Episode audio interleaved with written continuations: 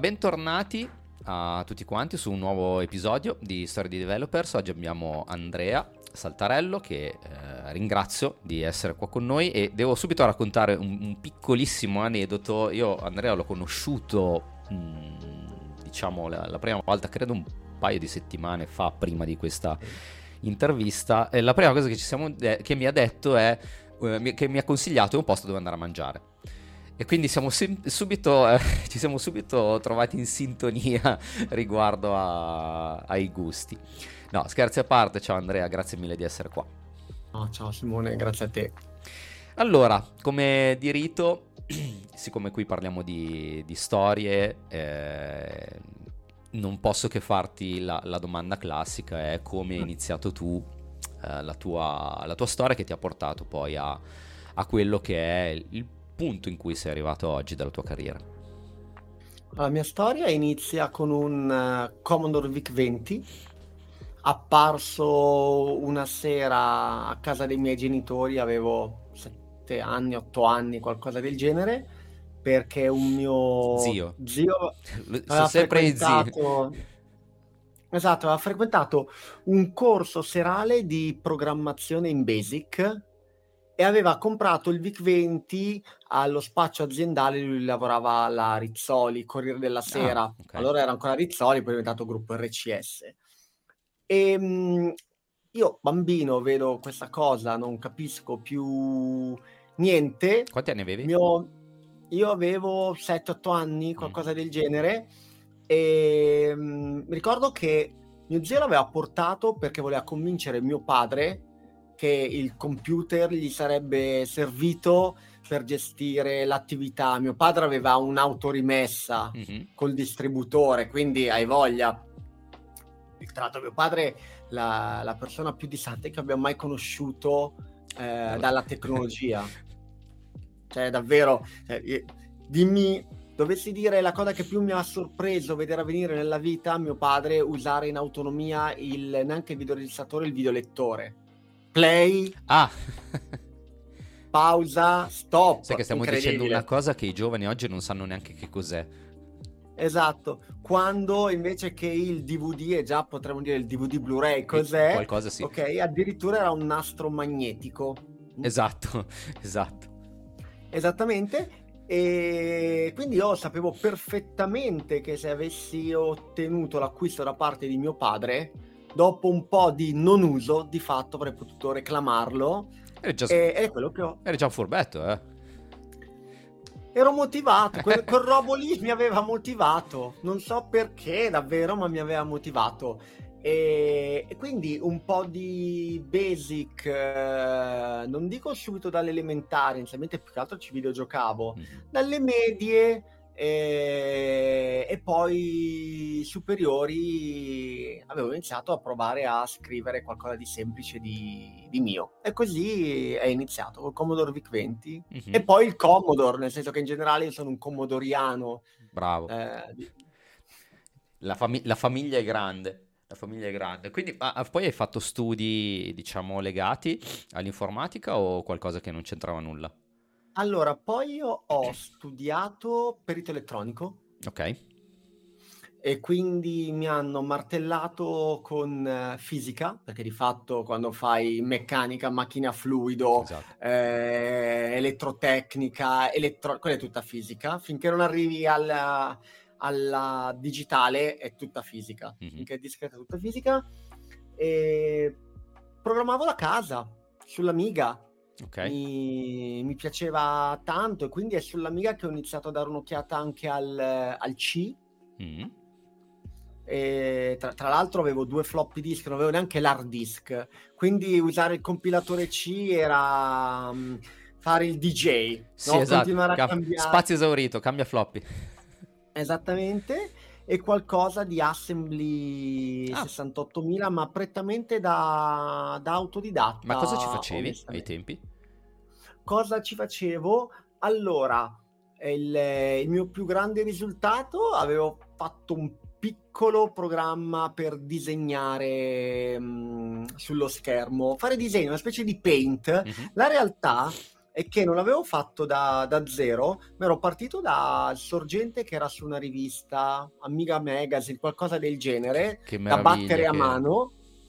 Eh, soltanto che aveva delle limitazioni perché era proprio, diciamo, era una proof of concept. E allora mi ero detto: no, ma mi aggiungo io le cose che mi interessa che faccia, tipo supportare anche risoluzioni più alte e aver. Ah, um, sì, eh, ma in generale la, l'Amiga come computer ti portava ad essere molto multimediale. Chiaro. Quindi avevo comprato il campionatore audio, mi facevo i miei sample e con i, mm, con i sequencer. Dimmi che anche tu hai un passato da DJ.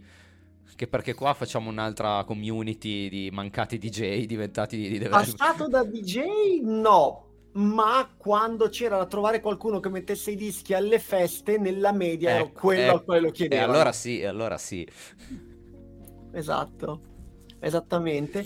E ma l'amiga mi portava quello, tutta la parte musicale. Poi io ascoltavo, ascolto tuttora eh, musica elettronica quindi, cioè, io sono partito con uh, i Depeche Mode uh, stile industriale, no? Di Everything Counts e quant'altro.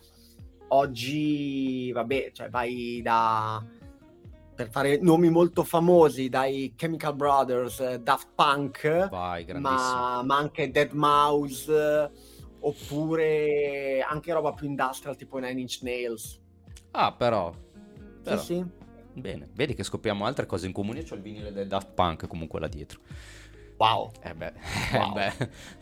Quello ci vuole, ci vuole. Quindi hai detto perito elettrote- elettronico, scusami. Sì. Ok, quindi no ancora in forma, cioè è sempre rimasto poi un, una cosa parallela. E poi a dirla tutta, arrivato all'università mi sono iscritto ad ingegneria informatica. Ah, ok. Ma ma ad inizio del uh, secondo anno sono stato il classico dropout perché con un mio compagno di corso fondammo la nostra piccola piccola piccola software house. Ah, così. Eh, giuro, affittando una cantina. Uh. Eh, usavamo una cantina in via Carlo Cattaneo 7 a Vimodrone, me lo ricordo, una, che è un, un, paese dell'Interland, io sono di Milano, vivo a Milano. Aspetta, questo, Milano. Questi anni? Questo 94, Mamma mia. 95, 96, qualcosa, facciamo 95, 96 perché poi ovviamente avendo rinunciato al rinvio, perché esci dall'università, dopo un paio d'anni fui chiamato per il servizio di leva, in realtà ho fatto servizio civile in una comunità, ma mm-hmm. in termini di occupazione temporale è quella, e quindi questo ha posto fine alla nostra avventura perché prima lui era dovuto partire per il servizio di leva, poi io anche con un periodo di overlapping. E, e quindi, quindi, avete non... interrotto perché sennò peccato era la storia di Steve Jobs all'italiana, partito ecco, dal garage. Eh sì, eh, diciamola, diciamo, diciamo che a Vimodrone a dicembre in una cantina sa essere molto molto molto umido. Beh. Infatti, infatti grande passo epocale con i primi soldini presi perché avevamo creato un nostro prodotto, un software gestionale.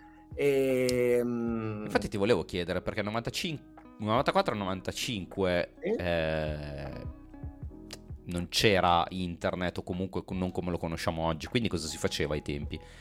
Si faceva, allora, eh, era un software gestionale con, da usare in negozio, per intenderci. In realtà noi avevamo la versione anche che chiamavamo server, che era quella che piazzavi in un magazzino e poi in un negozio mettevi. Quindi sostanzialmente eh, via modem, usando protocolli punto punto che c'erano allora, eh, noi avevamo Z modem, ok? okay.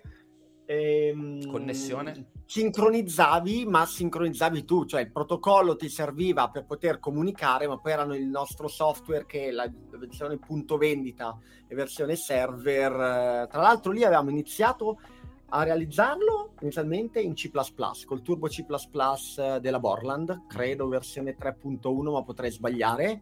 Poi arrivò questa grandissima rivoluzione chiamata Visual Basic 3, Dopodiché la rivoluzione VB3, perché VB3 arrivava con delle librerie native per l'accesso ai database. Ok. Formati, primi formati Access, ma soprattutto usavamo i formati DBF, quindi DB4, DB5, Clipper, mm-hmm. e allora erano quelli che andavano per la maggiore. Buttiamo via quasi tutto il sorgente C++ per rifarlo quindi in Visual Basic, era molto più semplice fare l'interfaccia utente e mh, mm, teniamo soltanto alcune cose in C++, quelle più a basso livello. Per esempio, avevo fatto io delle routine, il software era per Windows, eh, delle routine C++ che usando GDI, che era il motore eh, 2D di, di tracciamento di, mm, di Windows, ci permetteva di comporre i codici a barre per stampare le etichette con i codici a barre anche con, le, con comuni stampanti a 9 aghi, cioè per intenderci, roba veramente... Oh, stiamo facendo una collezione di, di, cose ultra ultra vecchie che... No, sì. cioè anche qui va detto, ragazzi, una volta le stampanti avevano gli aghetti che stampavano, una roba anche così. Esatto, esatto. E il numero di aghi, il numero più basso era 9, più aghi avevi, più potevano stampare ad alta definizione perché gli aghi erano più piccoli per intenderci e noi avevamo che stampavamo eh, etichette con codice a barre e codice, mh, mm, con delle stampanti decisamente economiche per l'epoca. Quanto costavano? È comunque qualche centinaio di 200-300 mila lire. Possiamo ragionevolmente tempi... fare un cambio uno a uno con l'euro, dai. Sì, adesso sì, adesso sì. Però i tempi erano, sì, erano ragionevolmente economiche, ma insomma per i tempi erano ancora belle cifre, esatto. mi ricordo. Ma stampanti dedicate per barre sarebbero costate molti di più. Mhm. Infatti il, um, la scelta di andare su una stampante, sulle stampanti anche a 9 aghi era proprio per abbassare il costo complessivo della nostra dello sviluppo. Soluzione. Ma io ti volevo chiedere due cose riguardo a questo. Allora, hai detto, uh, abbiamo mollato, tutte e due avete mollato l'università? Sì, assolutamente. ok, ma um, il motivo era stato perché c'era questa opportunità? O invece eh, già all'università comunque non è che vi stesse entusiasmando? Allora, non è che ci stesse motivando tantissimo, col seno di poi avrei fatto molto meglio a non scegliere ingegneria informatica, ma la laurea in informatica. Mm. Ok? Quindi tra il uh, riparto oppure faccio la mia cosa con uh, col mio compagno di studi, quello col quale si passavano le notti anche a giocare a Sensible Soccer sull'Amiga. Oddio! Hai visto? Madonna. Sensible esatto. Soccer. E allora vu- vuoi mettere andare a passare le notti in una cantina a fare coding e a videogiocare certo. e vedere dove ti porta? Eh, beh, ovvio che poteva essere. Potevi anche drogarti come tutti gli altri. Esatto. e, la, e, la, seconda domanda che ho è: ma eh, questo primo cliente da dove è arrivato? Allora, cioè, chi è che vi ha dato la, la fiducia? Realtà... Due universitari così? Allora, la realtà è che noi abbiamo avuto una specie di sponsor, praticamente un negoziante che aveva un paio di negozi di pelletteria. Ok. E che, questo, e che conosceva questo mio compagno di, di, di corso. Aveva avuto il negoziante dei problemi di salute che lo portavano a non poter essere più negoziante, mettiamola così, doveva fare, fare altro. E, e, allora lui pensò che il mercato del software, dell'informatica avessero un futuro e quindi prese come soci due promettenti sviluppatori praticamente dividendoci la, la società lui aveva il 50% e noi due il 25. Noi ci mettevamo fidato, il eh, tempo eh, cioè. e lui aveva messo per esempio i soldi per l'affitto della cantina e prendere un paio di portatili perché noi sviluppavamo già sui portatili, erano costosissimi perché sarebbero state le macchine che avremmo usato anche nell'ottica di andare a fare assistenza. Mm-hmm. Quindi tu avevi già la tua macchina con la quale era autonomo nel poter andare a fare assistenza. E quindi era lui che faceva commerci- l'attività commerciale per trovare i clienti. Dopodiché io e mm, Gabriele ci eravamo divisi il lavoro anche in funzione un po' delle inclinazioni. Io sono sempre stato un po' più di basso livello, non so. O- oggi, per esempio, sono più back-end che front-end, mm-hmm. ma perché mm, tu- più o meno tutto, tutto il mio percorso è spesso stato più a basso livello. Quando dico programmatori promettenti, cosa intendi per promettenti? Boh, per esempio io ero sponsorizzato abbastanza da un paio di professori, mm. eh, uno già delle mie superiori e poi uno del Politecnico, tant'è vero che quando ero sul Politecnico lavoricchiavo già prima di droppare e mettere sulla mia cosa, lavoricchiavo per la software house i due professori del Politecnico, di uno ricordo anche il nome, Enrico Alberti, era, aveva la cattedra di meccanica razionale. Mm. E... Meccanica razionale? Sì. Cos'è meccanica razionale? Scusami, non... a me- beh, meccanica e fisica. Mm. Eh, a, a così tanto tempo di distanza, razionale, cosa specificasse, non me lo ricordo okay. nemmeno. Cioè, paradossalmente mi chiedessi... Eh, quant- meccanica quantistica ti saprei rispondere eh, ad alto livello, certo, ovviamente, certo. razionale non ricordo. E io lavoravo per, per loro, loro avevano messo in piedi questa piccola software house che produceva il software di colorazione dei fumetti usati in Italia dalla Marvel. Uh, ma dai. Uh, e, la, e la cosa clamorosa è che questo software era sviluppato in assembly Dai. sulle workstation Archimedes, che sono quelle per le quali è stata inventata l'architettura ARM. Cioè, oh, ARM oggi per, per, sa per tutti Advanced Risk Machine. Mm-hmm.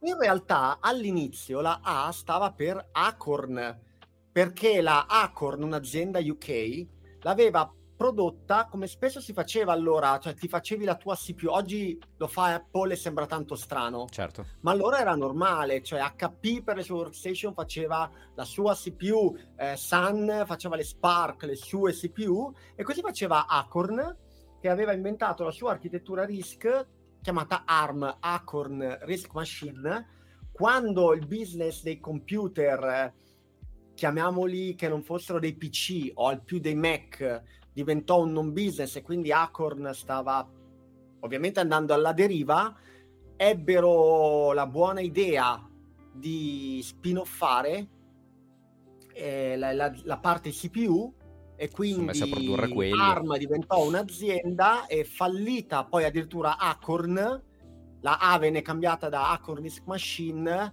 a eh, Advanced Risk Machine, quindi io ho idea di come è fatta l'architettura ARM che abbiamo nel, nell'iPhone e Android solo perché colora- mi, mi pagavano, cioè, capiamoci, mi pagavano per scrivere il software di colorazione per i fumetti che so dell'uomo ragno in assembly. È bellissima questa storia. Cavoli, e tu pensa che erano molto avanti questi due professori eh, perché non avevano una vera sede aziendale, usavano il loro ufficio al Politecnico. Questo significa che loro ti facevano lavorare da casa e quindi io a casa di mamma ho ancora la workstation, l'Archimedes a 3000, eh, se ricordo bene, col monitor eh, della EISO che costano tantissimo oggi, costavano tantissimo anche allora e non lo rivollero mai indietro quando smisi di lavorare. C'è ancora lì. E quindi yeah, a casa di mamma, assieme all'Amiga 1200, al mio Amiga... Bello. Un bel museo puoi fare. Mio... Sì, il, il mio Commodore VIC-20, tra l'altro il mio Amiga 1200 moddato, perché ogni tanto mi ricordo di essere un elettronico, non, non è che mi... E, e siccome il 1200 era un all-in-one, uh-huh. ok?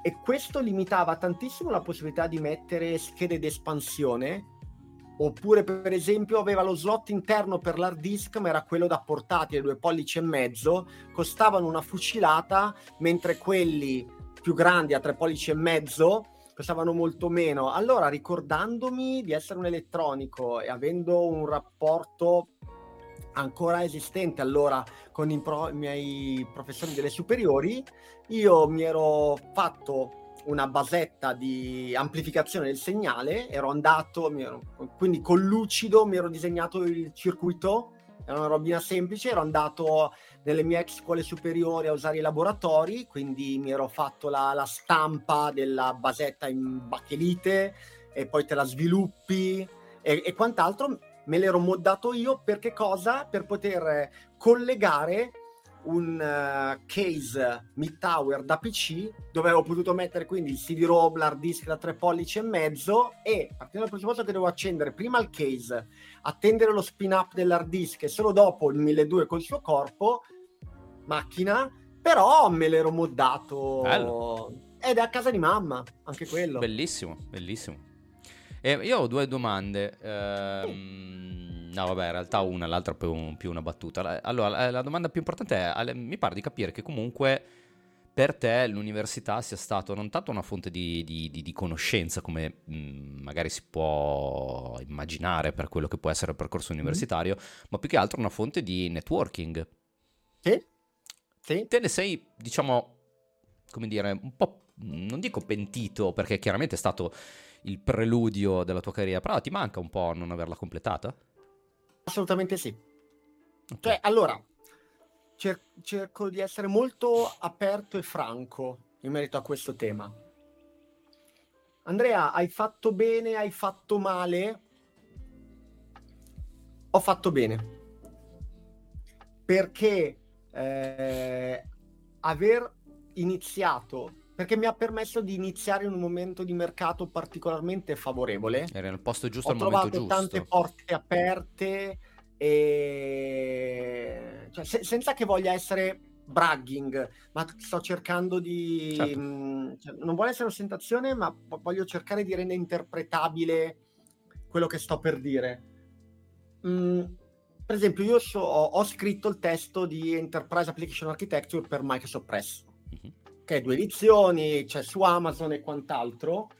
E t- tanto per dire, io qui ho questa è quella in, uh, tradotta in russo, ho quella tradotta in uh, giapponese, quindi è stata già... tradotta anche in cinese. Diciamo che è, è un testo che ha discretamente importante, direi. Che ha venduto ta- proprio tanto, ok? Eh, non si diventa ricchi, ragazzi, non scrivete libri cioè ci prendo tipo 3 dollari a copia, vi assicuro. Guarda, inter- okay. ho intervistato anche Salvatore San Filippo, mi ha confermato la stessa cosa. Eh, quindi eh, è, è, vero che aver iniziato prima di quando avrei iniziato mi ha avvantaggiato. Mi ha fatto vivere momenti di grandi crescita, do, momenti nei quali se eri brillante, eri strappato appetito. È il momento d'oro okay. quello, molto più di questo, mi viene da dire. Quindi, bene o male, la realtà è che me ne sono avvantaggiato. Ma sono contento della cosa? No, mi sarebbe piaciuto terminare. Ehm, è uno dei miei cruci, delle cose che dici, diamine, a riuscire a ricavare il tempo. Ma per un discorso di mm, dire, in, per un senso di incompiuto o perché effettivamente percepisci che quello che non hai fatto ti sarebbe utile? Mi sarebbe utile sì, perché, perché cioè, se penso alle cose che mi interessano, e qui c'è Grokking Algorithms, mm-hmm. ok? Eh, mh, tanta parte di algoritmi o di software engineering l'ho dovuta inseguire dopo e non sto dicendo che ne ho dovuto comprendere l'utilità e a volte è capitato veramente per puro culo. Cioè, io sono entrato, che so, ho scoperto l'esistenza dei design pattern nel a memoria era era uscito da era, era il 99 era il 99 perché venni iscritto da un'azienda per la quale lavoravo allora il classico finta partita IVA avevo la partita IVA ma lavoravo sì, fisso sì, da sì, loro ok? Però giravano soldi e appunto io ero un po' tra i ragazzotti che consideravano brillanti, mi iscrivono a questo corso di UML, probabilmente avevano soldi da spendere, sì. e io lì scopro l'esistenza del design pattern per caso, perché il docente ne parla. A gennaio 2000 mm, vengo mandato da loro a sempre la stessa azienda a Parigi a seguire un corso, tra l'altro sistemistico di Windows NT era Windows NT4 Enterprise, era la versione di Windows che introduceva il clustering. Sì. Ok? E mi mandarono a Puteaux, una frazione di Parigi, a seguirlo e accanto a me c'era una persona che a un certo punto mi parlò di mh, virtualizzazione. 2000. Gennaio 2000. Virtualizzazione e ricordo che siccome non capivo minimamente quello che mi stesse dicendo, io avevo imputato il non capire alla mia insufficiente conse- eh, conoscenza dell'inglese. In realtà io avevo... Poi mi sono reso conto che non avevo la minima idea di ciò di cui stava parlando, tant'è vero che tornato indietro, la prima cosa che feci, ruppi le palle eh, in, in azienda per farmi comprare la licenza di VMware 1.0. Ce l'ho ce l'ho ancora la licenza perché A era solo per Windows, B non c'era workstation, server o cose del genere, C l'installer era che pagavi e ti mandavano via mail un file.reg sul quale facevi doppio clic e ti metteva nel registro di Windows le informazioni di cioè, registrazione. Cioè, in allegato, eh, voglio dire, oggi non potresti esatto. neanche più farlo neanche sotto tortura. Esatto. Qual è il punto? È che in realtà il concetto di virtualizzazione è noto da che esistono i mainframe, anni 60-ish, no? E, e, quindi cose che ho scoperto per caso, i design pattern, la virtualizzazione. Allora, uno può anche dire, beh Andrea, però tutto sommato hai avuto la saggezza di comprendere che quello che ti, che ti era capitato di incontrare per caso avesse un valore, ti ci sei messo, hai approfondito e quant'altro. Ma se avessi terminato un percorso, mh, hm, queste cose le avrei incontrate all'interno del percorso e, e non avrei dovuto basarmi sulla fortuna per incontrarli. Questo è vero, però dall'altro mi viene da dire, ma eh, anche avendole conosciute prima, mh, mm, poi magari non, eh, non, mettendole in pratica immediatamente, perché magari quello che facevi all'epoca non te lo rendeva necessario, magari avresti avuto la percezione di aver tra virgolette, sprecato del tempo a studiare cose che non ti servivano. È, è vero, cioè non, non, non, posso dirti non è vero, non sono d'accordo con te, però così la, la, la sensazione di pancia è quella del ho, ho veramente avuto tanta fortuna e sui grandi numeri pensare di potersi tu, a, a livello di sistema sistemico, basarsi sulla fortuna... Chiaro, boh. hai assolutamente okay. ragione.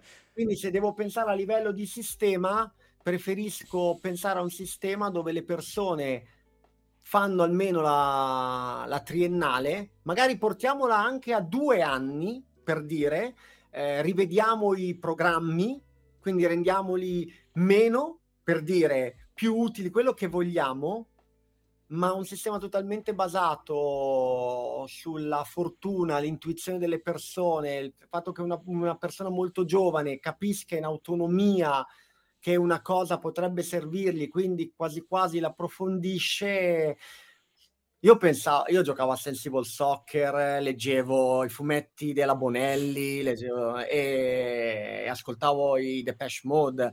Capisci che non, non è mh, la saggezza quello che potevi chiedermi a ah, 19-20 anni. Non vuol dire, beh, 19-20 anni, a nessuno è saggio a 19-20 anni, dai, cioè non è... Esatto. Okay, quindi... Mh, mm, però, cioè, eh, dall'altra, per l'appunto, non è che si possa pretendere moltissimo. Però condivido, diciamo, il, il tuo pensiero. Dall'altra, insomma, mh, mm, un, poi ci sarebbe da fare un discorso su come è l'università ancora oggi.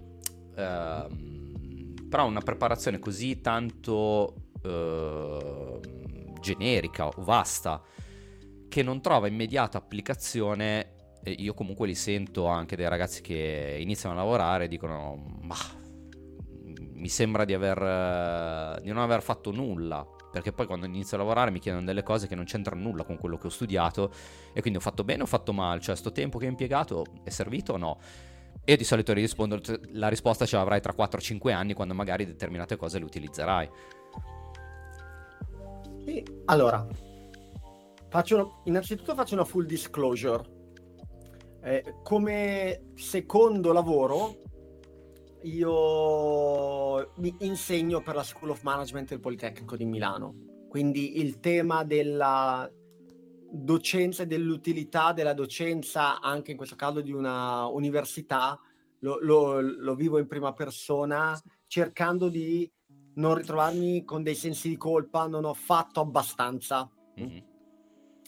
Però penso che di sicuro un, um, un compito, un dovere del docente dovrebbe essere quello di rendere non solo fruibile, ma anche interessante il contenuto. Qualche anno addietro, mh, mm, io sono andato a tenere qualche lezione, tre, tre lezioni di, di programmazione alla quinta di un istituto tecnico della provincia di Milano Casal Pusterlengo, è una frazione proprio abbastanza, cioè, e neanche della prima fascia. E, e ricordo che una delle scelte che, rite- che, ritenevo importante allora per prepararmi a queste tre cose, cioè ai davanti dei 17 18 anni, era provare ad arrivare lì con qualcosa che potesse interessargli e quindi per esempio realizzammo un mini Twitter chiamato Chatter e allora ecco che magari è una roba che oggi probabilmente farei la stessa cosa con Instagram TikTok. o TikTok. Saresti già vecchio okay? se fai Instagram. Ah, esatto. Boomer. E oggi magari eh, se fosse TikTok lo userei anche come pretesto per introdurre il concetto di cloud computing perché magari eh, attivando il profilo gratuito di AWS, quello per un anno, il video glielo fai uploadare, tanto è una post HTTP su un servizio di su uno dei servizi di streaming che sono su AWS o Azure, chi se ne frega, e, ed ecco che gli hai anche introdotto il cloud computing e gli hai dato un motivo per rapportarci. Certo. Sto facendo una specie di TikTok e sto facendo l'upload del video su un robot che poi mi permette di vederlo sul telefonino perché il valore aggiunto di quel servizio è capire se il telefonino lo può fruire in HEVC, AV1, eh, OG eh, come formato o quant'altro. Eh, però vedi che è già un approccio estremamente più concreto e pratico, cioè partendo da qualcosa che, che vedono tutti i giorni un, certo. un approccio estremamente più teorico li avrebbe portati a magari non comprenderlo per, per nulla, cioè se vai a spiegare Sono... come funziona un algoritmo, tu dici ok, bello, che ci faccio?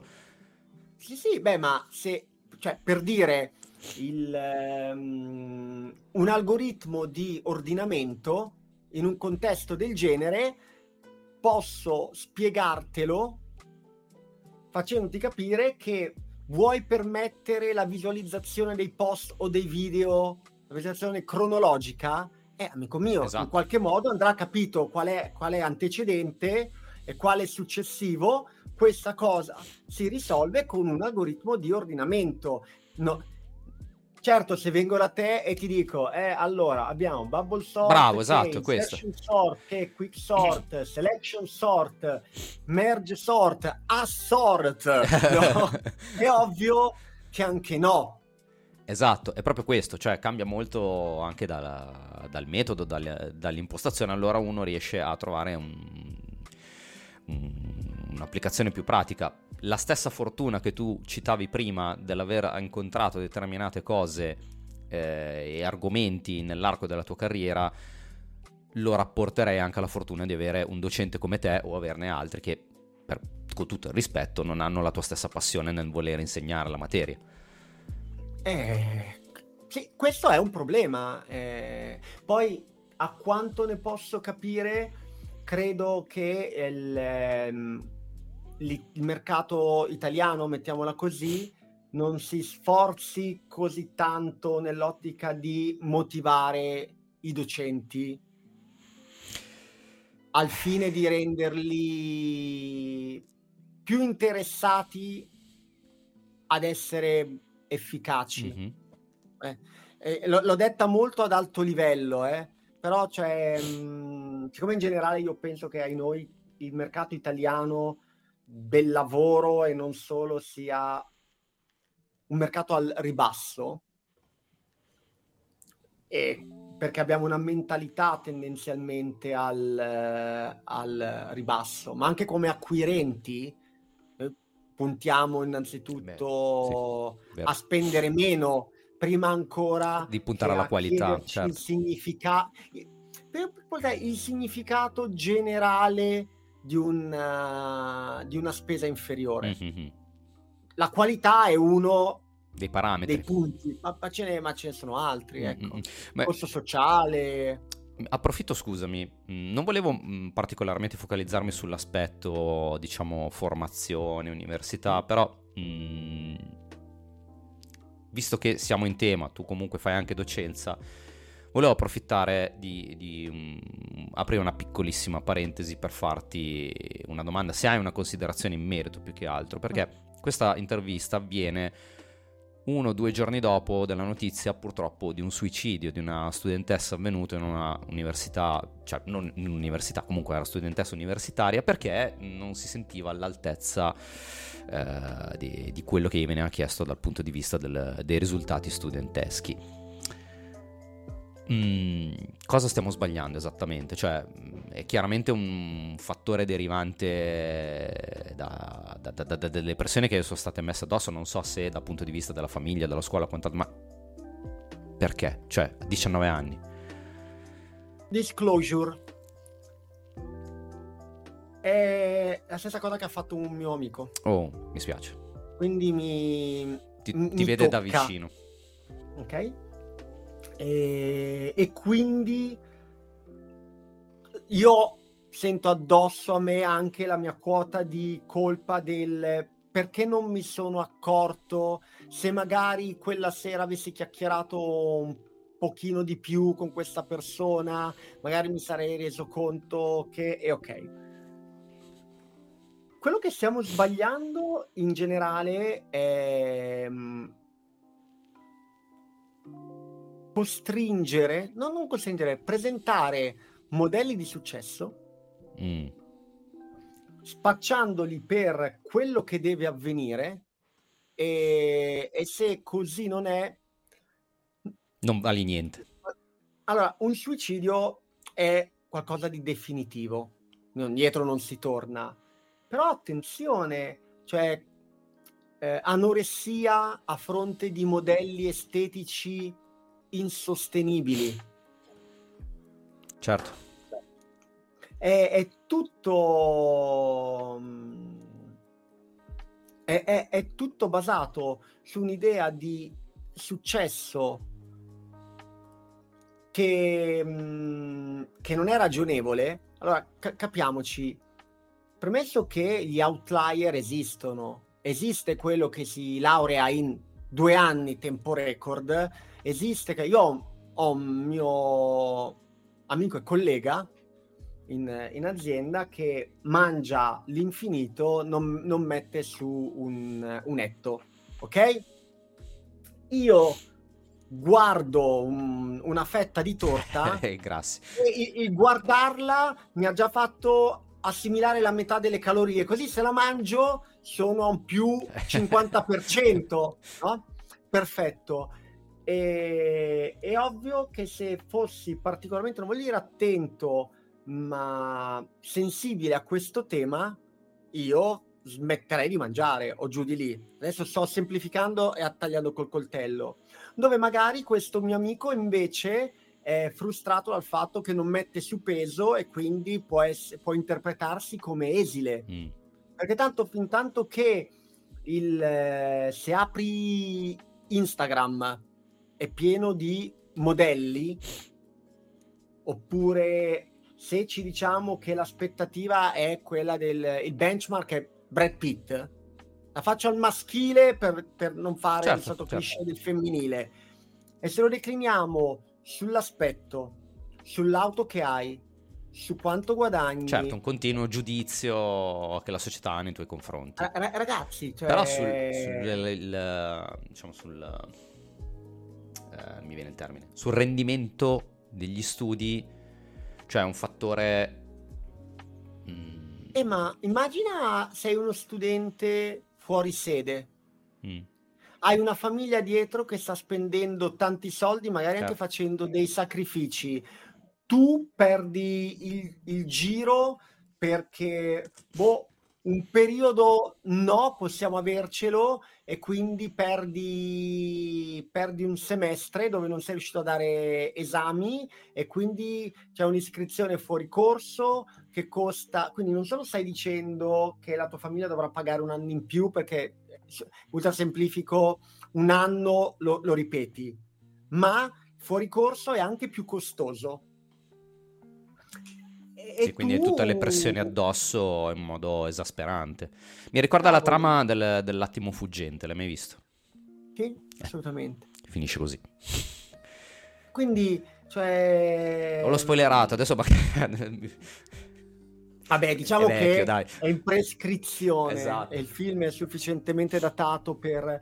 Quindi cioè, io, io credo che mh, di, di fatto stiamo mettendo pressione e, e la- ed è un peccato perché la pressione non la mette soltanto, non è soltanto top down, ma è anche peer to peer Mm, cioè siamo no- noi stessi, chiam- chiamiamole le, le foglie, a ostentare la macchina bella, il eh, Certo. telefono nuovo o il, eh, non- magari non dichiari apertamente il tuo reddito, ma con le foto che ti fai de- dell'auto, il telefono, l'orologio, quel che te- di dove vai a fare le vacanze, comunque indirettamente stiamo dicendo ehi io sono un individuo di successo guadagno Mm. tanto Tu lo vedi questo lo atteggiamento- poi magari neanche è vero eh, però pressione la mette ed è peer to peer non è dall'alto eh. Tu ne vedi queste, non atteggiamenti più che altro dal punto di vista del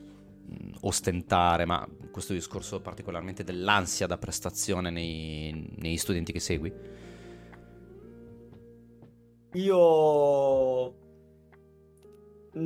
allora a me do- capita anche di essere tutor degli studenti partiamo dal presupposto io insegno nei master i master non hanno una vera e propria tesi ma hanno un project work un progetto che tu discuti Certo. Con una tesina.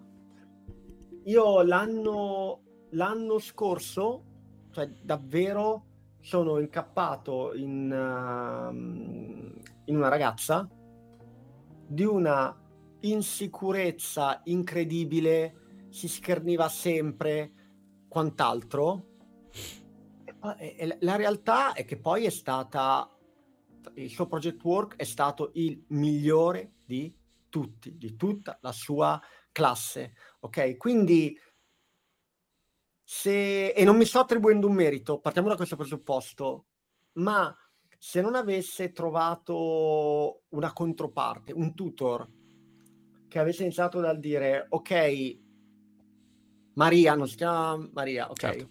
ok Maria, però, però ci tenevo che è una ragazza, una donna, perché le donne subiscono in particolar modo le pressioni ulteriormente perché si, si eh, sono di fatto vittima di un sistema che tendenzialmente, ok? Però se avete trovato una persona che, eh, a dirle, ok, facciamo una roba, innanzitutto no del lei, ci diamo del tu, stiamo lavorando assieme, non, non c'è uno su un livello.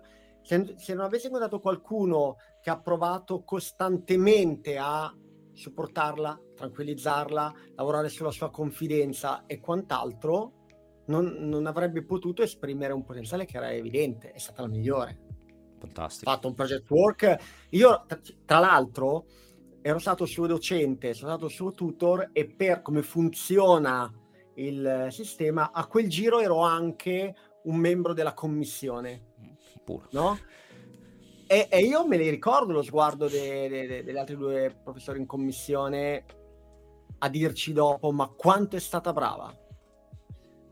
Quindi, quindi sì, cioè, in, incontro persone che hanno già subito, sono state già penalizzate, voglio dire danneggiate perché è, è molto forte, ma che, che, delle penalizzazioni oggettive le hanno subite e un qualche segno l'hanno già lasciato.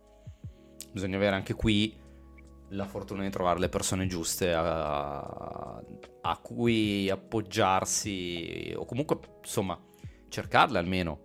Mm, adesso, cioè, spero in qualche modo che anche qualche universitario veda qualche, questa intervista e, e, ne possa trarre in qualche modo giovamento. Cioè, voglio dire, se per via anche di questa vicenda sentono di, mh, mm, diciamo, rivedersi un po', mh, mm, un consiglio potrebbe essere quello di cercare supporto comunque in, nei professori. Anche sì. Posso dire una cosa molto molto personale? Certo, assolutamente. Proprio dicendo magari qualcuno ci sta ascoltando. Eh, ragazze e ragazzi, io soffro di una sindrome dell'impostore paurosa. Io sono, ho una self-confidence zero Kelvin. Eh, io sono a, a, di estrazione culturale prettamente dark, gotica, come la, la volete dire. Sono in terapia da 7-8 anni se, se, se sentite pesantezza, chiedete aiuto, parlatene, non cercatelo aiuto. Mm, n- non siamo davvero soli e, mm, e, e se anche e, e, non è detto che se non ti senti all'altezza vuol dire che, che non lo sei. Attenzione, per esempio, io tengo quei libri lì non per ostentazione, ma perché quando a volte per ricordarti giro, di quello che hai fatto. Guardo e dico Andrea, la tua percezione è soggettiva. Le lingue in cui quel libro è stato tradotto, il voto che c'è su Amazon, che è un 4-8, tra l'altro per un certo periodo era stato anche in top, ho lo screenshot, mi sono fatto del sito di Amazon di quando era arrivato al numero 7 nella software engineering più venduto su Amazon.com, quello è oggettivo. Quindi fai un respiro, fai un respiro, ti giri, guardi, metti quest'altra cosa sul piatto della bilancia, e la bilancia torna un po', un po così e, e poi quindi da, davvero, uh, ragazzi e ragazzi, se qualcuno sta ascoltando e dice a volte è dura, oh, ci sta, però, però diamo il giusto peso corrette alle cose. Mm? Ti ringrazio molto perché comunque è una bella apertura, eh, cioè da, da, parte tua dire eh, questa cosa, quindi spero proprio che passi, cioè che arrivi il messaggio. Io ti volevo chiedere, giusto così per cambiare argomento, andare avanti con, questa, con la tua storia, oh. mi racconti come sei arrivato a quel libro che c'è dietro di te? Come sono arrivato a quel libro? Allora, io, sono ar- io ho avuto fortuna, nella fortuna, sono arrivato perché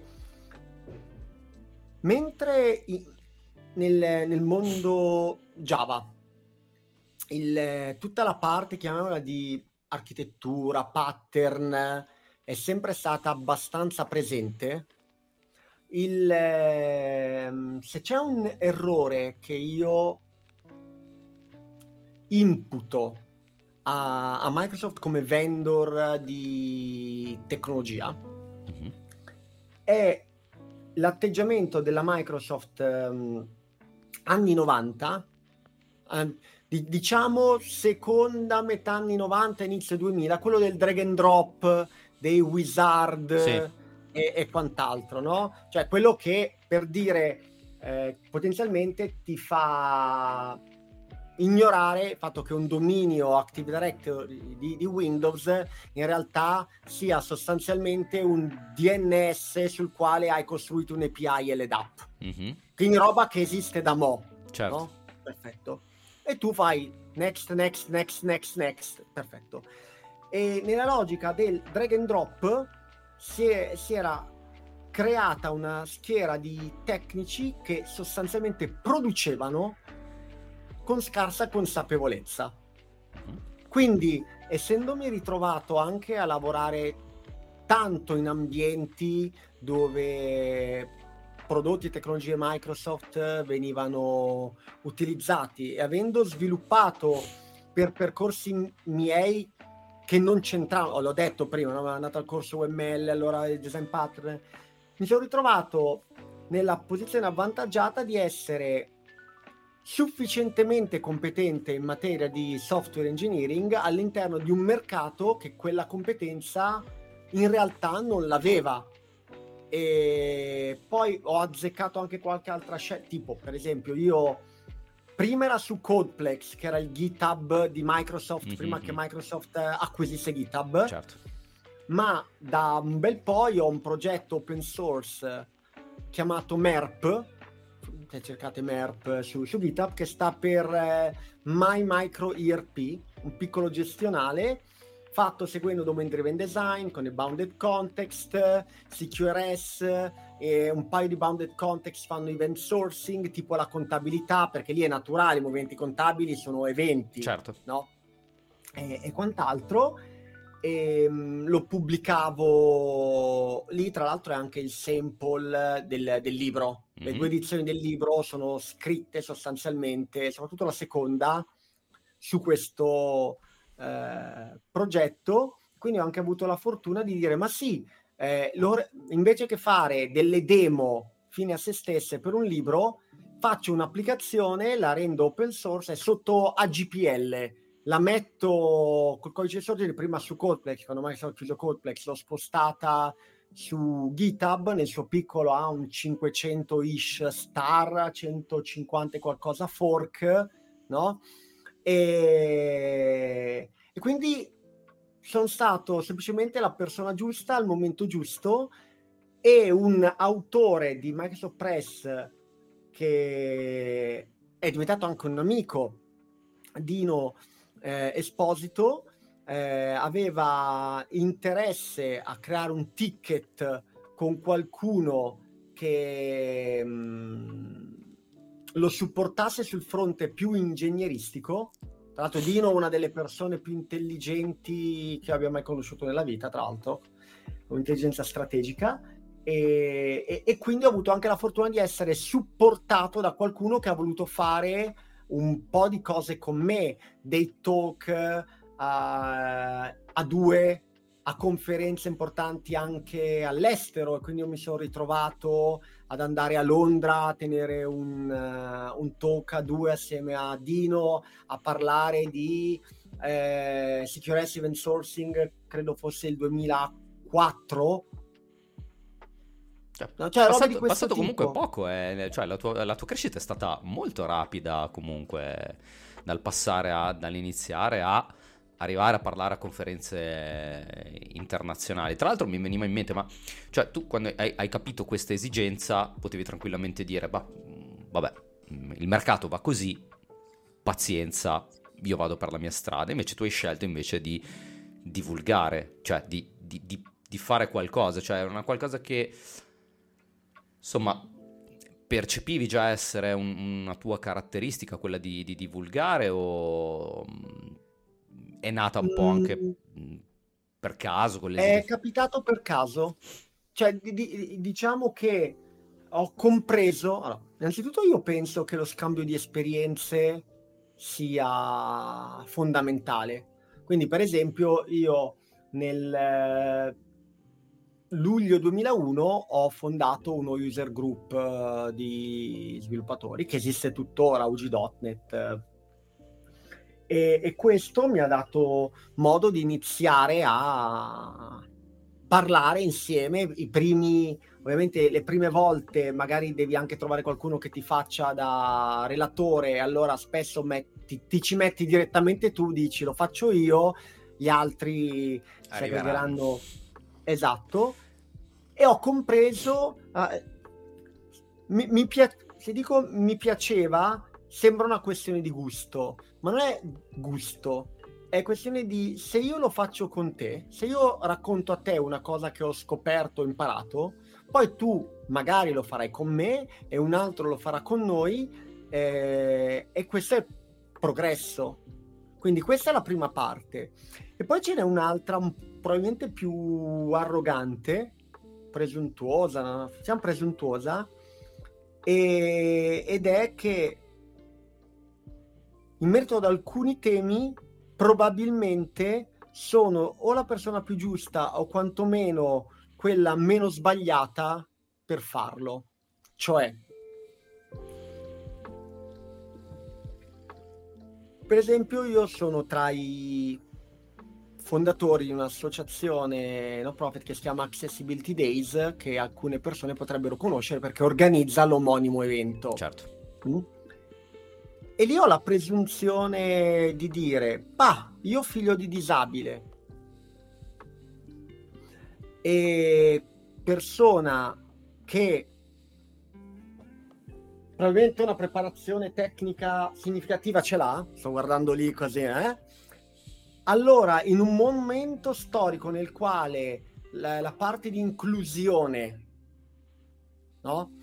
è molto appetita dal mercato e, e, ci sono aziende che ci si stanno buttando a capofitto, anche professionisti per fare storytelling e cose del genere, allora forse che a organizzare eh, attività per tecnici su quel fronte sia una persona che non è particolarmente self-confident e che ave- aveva il padre disabile, quindi ha visto che cosa succede ai disabili, allora forse è meglio che lo faccia io piuttosto che un altro, cioè sono mm. quantomeno meno peggio Ok. Non lo faccio chiaro. per convenienza personale. O- oddio, magari lo, lo fai perché di pensi colpa. di essere, cioè, eh, sei probabilmente la, la persona giusta eh, per parlare di quei temi. Quindi, cioè, non ci vedo particolarmente. O la meno peggio. No, beh, però non ci vedo particolarmente arroganza, eh, come, come, dici tu, quindi cioè, ha assolutamente, assolutamente senso. E quindi, mh, diciamo, mh, mm, hai fatto questo, cioè hai, fatto, hai scritto questo libro, hai fatto tutte queste conferenze, sì. poi immagino che comunque uh, questa esposizione ti abbia lanciato parecchio dal punto di vista della carriera professionale.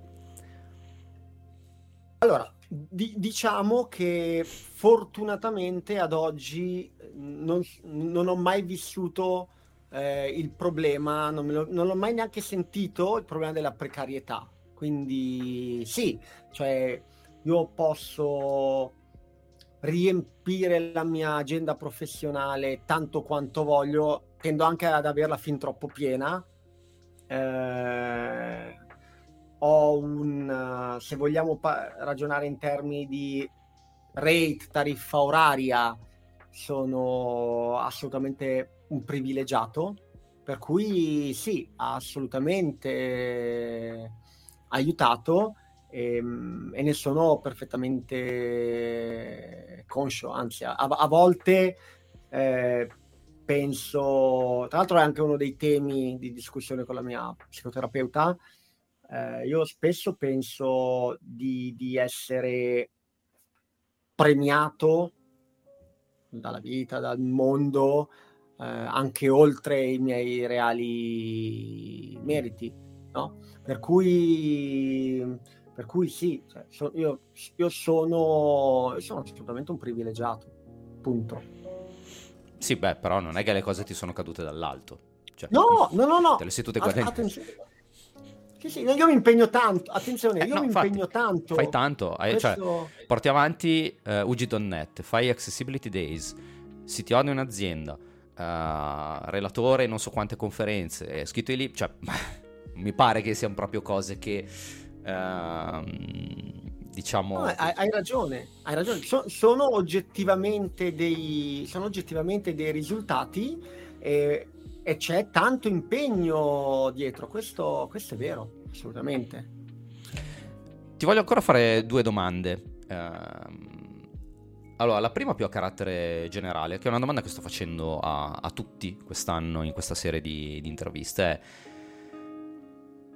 come vedi in questo momento, in questo periodo, in questi anni, eh, diciamo, lasciamolo più nell'ultimo anno, eh, l'industria in generale? Cioè, dove vedi che sta andando, quali situazioni sta vivendo, quali problematiche sta risolvendo, se stanno andando in una direzione che effettivamente porta un bene comune, cioè in generale, come, come la vedi l'industria in questo periodo?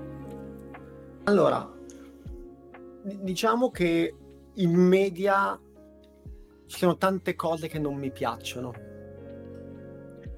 Tante cose che non mi piacciono. Allora, io ho fatto in tempo a vedere un, un'industria nella quale il, il, dev era considerato davvero un manovale o poco più e quindi retribuzioni ah, per chi non, non, stava già lavorando, vorrei dirvi che, secondo, dire a tutte e tutti, che secondo i rapporti Assintel, una decina ish di anni fa, le, la RAL media di uno sviluppatore in Italia era poco più di 23k l'anno.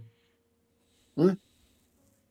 Quindi questo è un fatto, rapporto Assintel e non sto dicendo troppo poco, troppo, sto dicendo niente, sto dicendo è un fatto.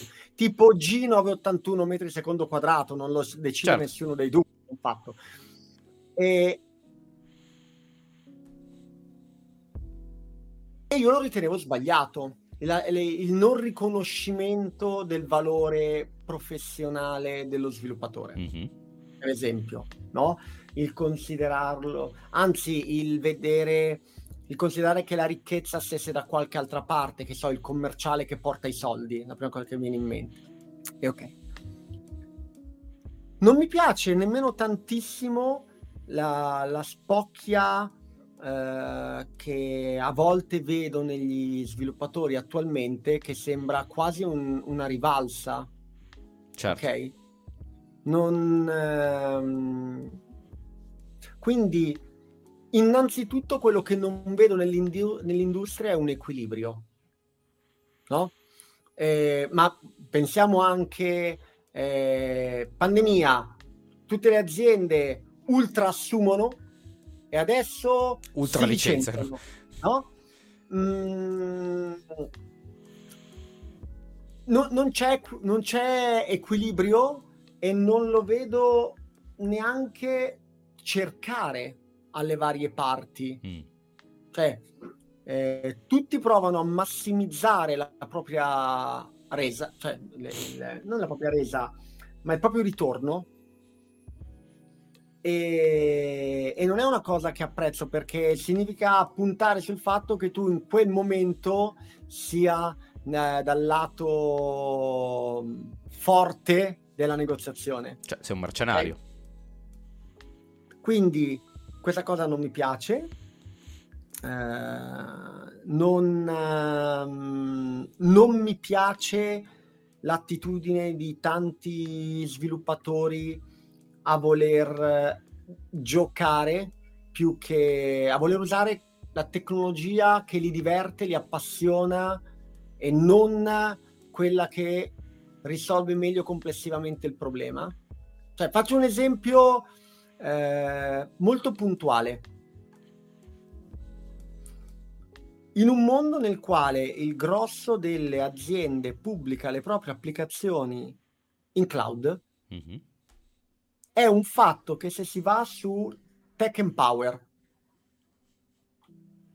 e si prende il test cookie, fortune cookie, mm-hmm. che è quello che simula avere, implementare un back-end e c'è sia la versione su ferro del benchmark loro, sia la versione in cloud. Mm-hmm. Simula il fare query su DB, tirare sui dati, serializzare JSON, restituirli. Quindi sim- simula fare un backend di endpoint HTTP. Okay. E uno guarda che quello che ha il runtime che ti dà la maggiore efficienza, quindi il minor costo cloud, Rust. Ok?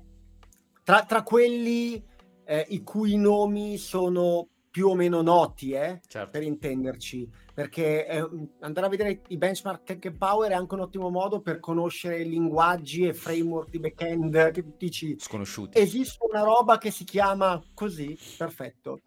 Ma se prendiamo quello più in alto di quelli mainstream è .NET. Quindi se vogliamo usare roba mainstream, cioè Java, Node, PHP, .NET, Python con Django, prime cinque che mi vengono in mente, certo. sorry per quelli che ho dimenticato di comunque diffusi. Allora, se ce ne fregasse qualche cosa di far pagare come tecnici al, alla nostra azienda la bolletta cloud mensile più bassa possibile sul computer, dovremmo scegliere .NET. Chiaro. Ok. E invece noi ci mettiamo lì a tifare quello che preferiamo di fronte a un dato oggettivo, cioè la bolletta mensile. È una bolletta, perché tanto quei soldi li sta pagando l'azienda, non li stai pagando tu, e tu, tu vuoi giocare perché a te piace eh, Python e allora usi Python.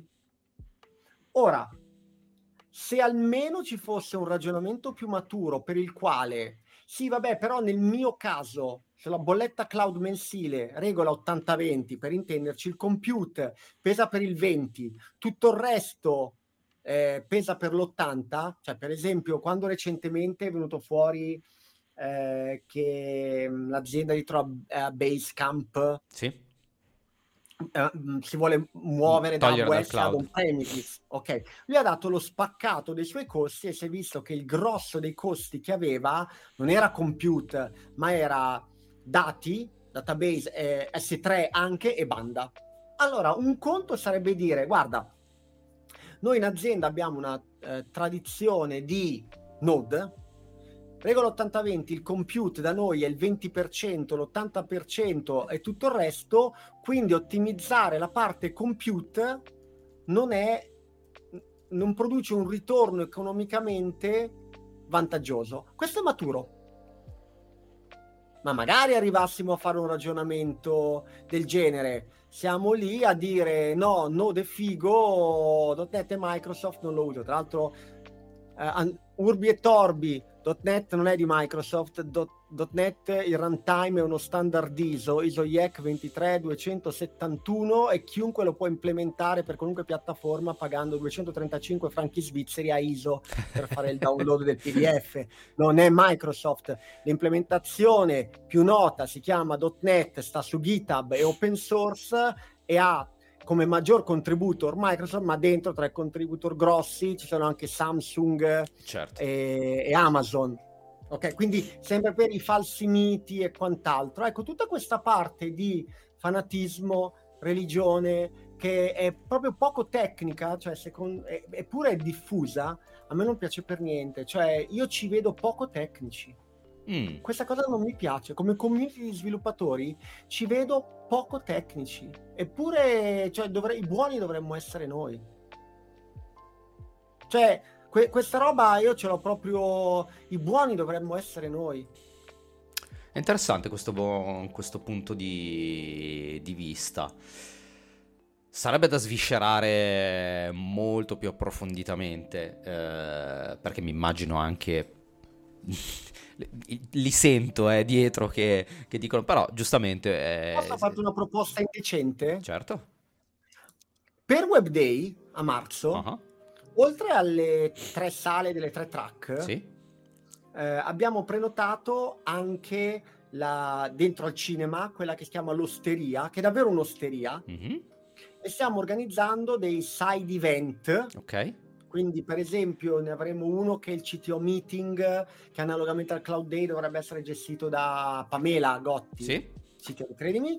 E stiamo organizzando anche il Meet AWS, che viene organizzato e gestito da um, Luca Bianchi, che è un AWS Hero, quindi tipo i GitHub Star e quant'altro, perché così le, um, ci sono gli speaker di AWS. Se tu sì, dici sì, che sì, uno slottino te lo, dico, lì, te lo prendi in carico tu. Allora io ti, dico, ti, do, ti do due risposte, una è sì, l'altra ma sei sicuro? Assolutamente. Cioè, eh, eh, quello tra i due, quello più folle, sei stato quantomeno inizialmente tu a chiedermi di chiacchierare ah, oggi, no? Sono tirato Quindi... la zappa sui piedi, dici. Bravo. Va bene, no, ma io accetto sempre. Volentieri, okay, volentieri. fatto, è anche registrato, quindi ormai ce l'è fatto. ok, va bene, va bene. E per parlare di che? Vabbè, poi questo lo vedremo. Mm. ok, volentieri. Svisceriamo, svisceriamo. Sviscer- no, perché insomma... Mh, è, è, però devi venire tu eh, a parlare anche, perché sennò... Eh, tanto vale. Ti devi mettere certo. lì guantoni eh, e si affronta la tematica, perché comunque... Vedi? Vedi, io da ragazzo sono stato agonista di box francese per sette anni, non sapevo perché. Adesso lo sai. Ora l'ho capito. esatto. Bene. Bene, perfetto, fantastico, fatto. Dai, ultima domanda, così poi ti lascio anche andare, che è stata una chiacchierata bellissima e per lunga. Chi è l'Andrea Saltarello di oggi? Di o- non di oggi, ma di oggi. Andrea Saltarello di oggi è un, innanzitutto una persona che cerca di trovare il maggior tempo possibile per scrivere codice. Mm. Perché è una persona che è ancora appagata dallo scrivere codice. Eh, mi viene da dire una persona che vorrebbe riuscire a fare delle cose utili. Beh, pare che lei Questo... ce le fai. Sì, eh, però, però altre. dire, cioè, chi è, chi è, cioè, è una persona che appena ci salutiamo 20 minuti fa è uscito il nuovo singolo dei Depeche Mode io aspettavo da sette anni e passerà un'ora ad ascoltarlo in, uh, in loop eh, è una persona che se vuoi renderla felice pizza e birra cioè, scusami, cinema e pizza. Vedi, e... avevamo iniziato parlando di mangiare, finiamo parlando di mangiare. Esattamente, quindi è, è davvero l, l, la stessa persona, è, è, la, è, molto simile alla persona che, che era vent'anni fa, trent'anni fa, è più preparata tecnicamente, è più esperta, eh, fa fa più fatica quando, se fa nottata la mattina dopo. Eh, ad, vabbè, dai, eh, abbiamo una certa. Eh. ad alzarsi. E... Ed è, è, una cosa che faccio e nella quale mi impegno tanto. Eh, ho un podcast che si chiama Cloud Champions, che, che è il mio tentativo di provare a fare divulgazione in maniera non marchettara su cloud computing. Mm. Se, se, riuscissi a fare questa cosa ehm, relativamente a un mercato dove in questo momento ci sono tanti squali, mm, falsi messaggi e quant'altro, ecco, questa è una di quelle cose utili che mi darebbe soddisfazione. Guarda, adesso che mi hai detto che hai il podcast Clown Champions, eh, io ne approfitto per dire che io ho creato su Spotify una playlist automatica che raccoglie gli episodi dei principali podcast italiani in ambito tech. Il tuo mi manca, quindi adesso mi darai i riferimenti e aggiungo anche il tuo alla lista così si popola la, la, playlist anche di quegli episodi. Sono tipo, non lo so, 200 ore di podcast solo che parlano di tecnologia. E se non sei iscritto alla playlist adesso ti devo passare anche il link. Assolutamente, mi, mi ci iscrivo di sicuro perché trovare cose interessanti è difficile perché ormai c'è un'offerta enorme e quindi se qualcuno si è preso la briga di censire eh, per te, oltre a dire grazie, perché, perché ci ha messo del tempo, me ne avvantaggio ben volentieri. Una cosa molto da, da nerd, eh, comunque, proprio scrittino che aggiorna e, e butta su una playlist, quindi... Da nerd. Io eh. vivo qua con Kylo Ren che mi guarda. Non si vede, mettilo un po' più in centro. Eccolo, grande. Eh, perché l'ego tecnico porta al lato oscuro della forza e allora ho bisogno che lui, da... che mi guarda, me lo ricordi sempre.